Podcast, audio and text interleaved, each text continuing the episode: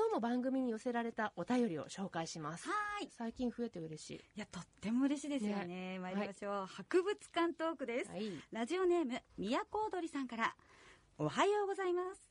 朝から目黒の寄生虫館のトークが聞けて驚きました。僕もその寄生虫館に何度も行っています。定規とトートバッグを今でも使っています。ということです。すごい。私ね、あのね、人生でね、この寄生虫博物館のね、寄生虫館の定規持ってる人、私以外に初めてお話聞いたの素晴らしい。本当に嬉しい、宮古踊りさん。ありがと本当ですね。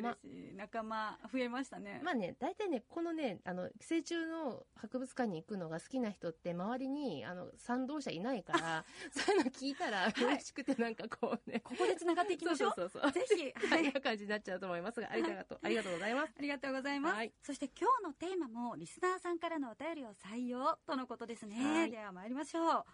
ドクタートーコのラジオ診療室。今日のテーマは？お薬の飲み方、迷ったら？です。お薬の飲み方迷ったら？これ興味深いテーマです。はい、山本さん、早速読んでくださいますか？はい。ラジオネーム、ローズポプリさんからのお便りです。おはようございます。初めてメールします。6月25日のアレルギーの話、大変参考になりました。私も朝晩の食後と寝る前に飲む薬、2種類が出ています。でも晩ご飯が遅くなると食後と寝る前の時間が近くなりきちんと飲めないことも多いです。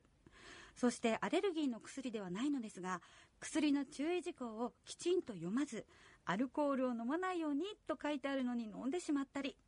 東子先生薬を処方された時や飲むタイミングの注意なども改めて教えてください。レシピ本欲しいです。という一言添えてくださいました ありがとうございますローズポプリさんへはね、レシピ本をお送りします。はいはい、ありがとうございます。皆さんからの質問、私単純に嬉しいんですね。やはりうんこちら側、医療者側ではなくて、こう患者さん目線で生じる疑問っていうのは私にとって聞くことは貴重なんですよね。はいどういったことを知りたいと思ってるのかとかうん教えてくだされば、番組でもどんどん取り上げていきたいと思います。はい、ラジオの前の皆さんもぜひ番組へのテーマへのリクエストをお寄せいただきたいと思います。はいメールアドレスは、トーコアットマーク stv.jp 番組公式ツイッターからもお寄せください。テーマに採用させていただいた方にはレシピ本をプレゼントいたします。はい、よろしくお願いします。というわけで、ローズポプリさんの質問にはね、私多く分けて2つの疑問があるかなと思うんですよね。はい1つ目は、お薬を飲むタイミングについての疑問。え2つ目は、注意書きをどの程度守らなければならないのかということですよね。はい、同じように悩まれている方もね、多いかと思います。はい。では、ローズポプリさんの疑問の1つ目、タイミングについては、ちょっとクイズにしてみます。お山本さん、答えてみてくださいね。はい、わかりました。いきます。はい問題。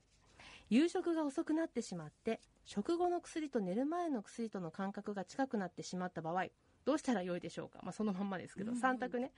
どうせ同じなので、寝る前の薬を夕食後に繰り上げてまとめて飲む。ね。え次。えーあ、さっきの1番ね。これ2番。食後の薬は夕食後に飲み、時間をあまり置かなかったとしても寝る前の薬は寝る前に飲む。3番。夕食後の薬を繰り下げて寝る前にまとめて飲む。うんこれ私だったらうん。2番目の行動をすると思います。食後の薬は食後。でうん。時間が経ってないとしても寝る前のは寝るときにっていううん。あの風にすると思うんですよね。なんかその方が気持ち的にもなんか安心あきちんとやったっていう安心感があります。優等生の答えだよね。あ本当じゃあ、じゃあね、この2番の選択肢消します。はい。1、3、どっちかしかなかったらどっちにする？うーん。繰り上げか繰り下げか。繰りうん繰り上げかな？お、ブー。ブーだった。あの、いや、ブーっていうのはね、あの、一般的な回答ですけどね、寝る前の薬って、うんうん。あの、何が入ってるかわかんないけど、い。大体眠り薬だったり、安定剤だったりすることが多いんですよ。な。るほど。そう。だからその薬の種類をあえてここで明かさないで一般的な回答とした時に繰り上げ繰り下げどっちが安全かっていうとはい。傾向としては夕食後の薬を繰り下げて寝る前にまとめて飲む方が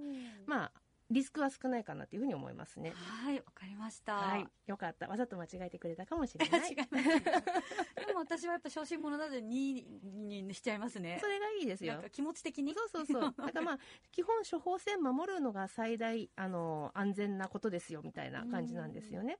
まあ、あの、基本的に食後の薬っていうのは、胃袋に食べ物が入ってるであろう時間帯に体に入れたいっていう目論みがあるんですよ、こちら側の、処方する側の。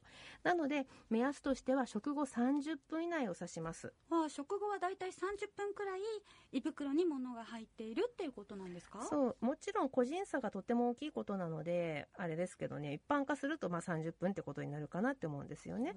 そして同じように寝る前の定義を考えてみますけど、これも寝る前30分くらいってことになってます。えー、待ってください。じゃあ、食べてすぐ寝るっていう場合には、うん。寝る前の薬をまとめて飲んでいいってことですか？うん、食べてすぐ寝る、うん。食べたら30分で本当にすぐ寝るんだって場合にはまとめて飲んでいいってのではなくて、状況としてはね、食後イコール寝る前になっちゃってるっていう、結果としてね、同じタイミングになっているっていう解釈ですね。なるほど、うんこれまとめていいっていうふうに考えるのではなくてではなくて。結果として同じ時になっちゃったって考えるということですねそうなんですよ。でね、これね、結局同じことじゃないって言われることがあるんですけど、うんうん結果としてそうなったっていうのと、やろうとしてそうしたっていうのは区別していかないと特に医療のことについては誤解が生じやすいので注意必要です。あえて分けていました。そうですね、うん。やっぱりあのしっかり自分で区別して考えないと全てがなあなあになって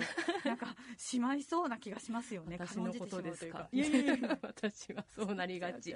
次回の念もね込めてますけど。そう区別する意識が大事かなって思いますね、はい。でもっと言うと毎日必ず夕食後30分で寝るっていう場合、まあ、これあんまりないと思うんですけど、そんな場合それが現実なんだったらね担当の先生にその旨を伝えてもらえれば処方箋の書き方の方を工夫してもらえると思いますよ。なるほど、うん。まあ自己自己判断するよりはいいっていうことですね。そうそうはい言えます、へー。でもしまあそれがいつもならね、うんうんうん。まあ、いつもじゃないなら先ほど申し上げたようにタイミングは分けて飲んだ方が良いでしょう。はい。であのリスクの話しましたけど寝る前っていうのは特に眠り薬なんかが入っている場合は危険ですらありますから、うん。繰り上げ内服はやめた方がいいかなと思います。はいわかりました。はい。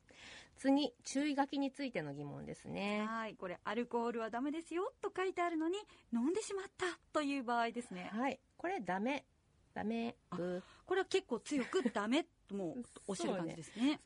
あの飲んだ薬に影響が出るだろうからダメよっていう風になっているわけなのでルールとしてね。そこは気をつけていただきたいんですよ、うん。ちょっとくらいとかじゃないね、はい。で他にワーファリンっていう薬を飲まれてる方は納豆がダメだとかねあとは血圧の薬とか免疫免疫抑制剤の中には全部ってわけじゃなくてその種類の中にはグレープフルーツジュースはダメですよとか書かれている場合がありますけれどもこれらはね絶対遵守だと思ってください。絶対ですか？うんまあ絶対ね。うん。でお薬へお薬のね効果への影響がすごく大きいからなんですよ。でワーファリンの場合には、まあ、これご存知の方多いと思うんですけど納豆菌に含まれている成分がワーファリンの効きを悪くしてしまいます。あーせっかく飲んでいるお薬の効きが悪くなるっていうのは困りますね。困る。効いてるつもりで出すから本当に困るんですよね。で逆にある種の薬はグレープフルーツジュースに含まれている成分とお腹の中でこう混ざって一緒になることでね分解されにくくなることがあるんですよね。うんで分解されにくいっていうのは必要以上に体にとどまるっていうことになりますから結果として効きすぎになったりします効きすぎっていうのも怖いですね。でしょ、はい。なので薬は効きすぎると毒になることありますからうん。本当に注意が必要です。はい。というわけで注意書きとかタイミングっていうのは薬を狙い通りに効かせるために大事な約束事だったりするわけですね。はい。自分のための約束事、まあ、軽んじずにしっかり守るが吉ということですね。そう。ただねこうした疑問っていうのは、まあ、遠慮せずに担当の先生に相談してもらってもいいかもしれないです、かかりつけ薬局がある方はそこで聞いてみてくださっても OK ですしあの大事なのはね自己判断しないっていうことかもしれないですね。ローズポプリさんご皆さん代表して質問くださってありがとうございます。今日はお薬の飲み方迷ったら？というお話でした